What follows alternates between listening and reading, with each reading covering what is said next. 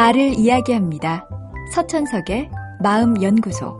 지금 출근하고 계신 직장의 분위기는 어떻습니까? 의욕을 갖고 일할 만한 직장인가요? 아니면 발걸음이 마냥 무거운 출근길인가요? 열심히 해보려는 의욕이 무시당하거나 인간적인 대우를 못 받는 직장이라면 견디기가 쉽지 않을 겁니다. 게다가 지속적으로 괴롭히고 인격적인 모욕을 주는 상사나 동료가 있다면 괴로움은 말로 다 할 수 없습니다.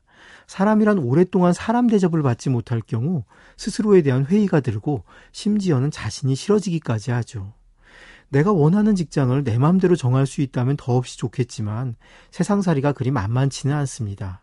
마음에 들지 않아도 다른 직장이 구해질 때까지는 계속 다닐 수밖에 없는 경우도 있고 이 시기만 버티면 달라질 수도 있다는 희망 때문에 현재를 견뎌내야 할 때도 있습니다. 그렇다면 이럴 경우 조직에서 어떤 태도를 갖는 것이 좋을까요? 무엇보다 기대를 버려야 합니다.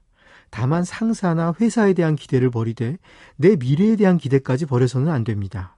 변하지 않을 상대에게 변화를 기대한다면 내게 주어질 건 실망밖에 없습니다. 기대 수준을 낮추고 상대의 나쁜 행동에 대해선 원래 저자는 그런 인간이려니 생각해야 합니다. 다만 그가 내게 줄 수 있는 이익이 무엇이 있는지에 집중하고 그것에만 기대를 갖고 있어야죠. 다음으로 자기 자신을 잘 조절하면서 작은 성공을 만들어 가십시오. 감옥을 배경으로 하는 영화를 보면 주인공이 규칙적으로 생활과 운동을 하면서 자신을 철저히 통제하는 모습이 꼭 나옵니다. 남에 의해 통제를 받는 갇혀있는 환경일수록 작은 부분이라도 스스로 통제력을 유지해 갈 때 우리는 자기의 존엄성을 지켜갈 수 있습니다. 거기에 더해서 그런 영화에는 주인공이 간수를 대상으로 작은 권리를 얻는 싸움을 벌여 승리하는 내용을 자주 볼 수 있습니다. 물론 주인공이 벌이는 싸움은 순간적인 감정에 의한 것이 아니라 오랫동안 제대로 준비해서 질 수 없는 싸움입니다.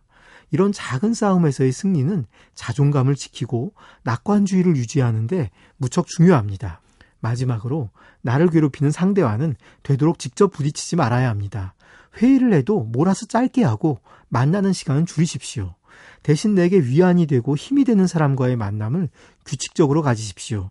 다만 그 모임에서는 신세 한탄보다는 즐거운 시간을 보내는 데 집중하고 스트레스를 벗어나는 실용적인 방법에 대한 대화를 주로 나누는 게 좋습니다. 신세 한탄은 한두 번이지 계속할 경우 서로 힘만 빠지니까요. 이 세 가지 내용을 모두 이야기하고 나니 오히려 더 우울해집니다.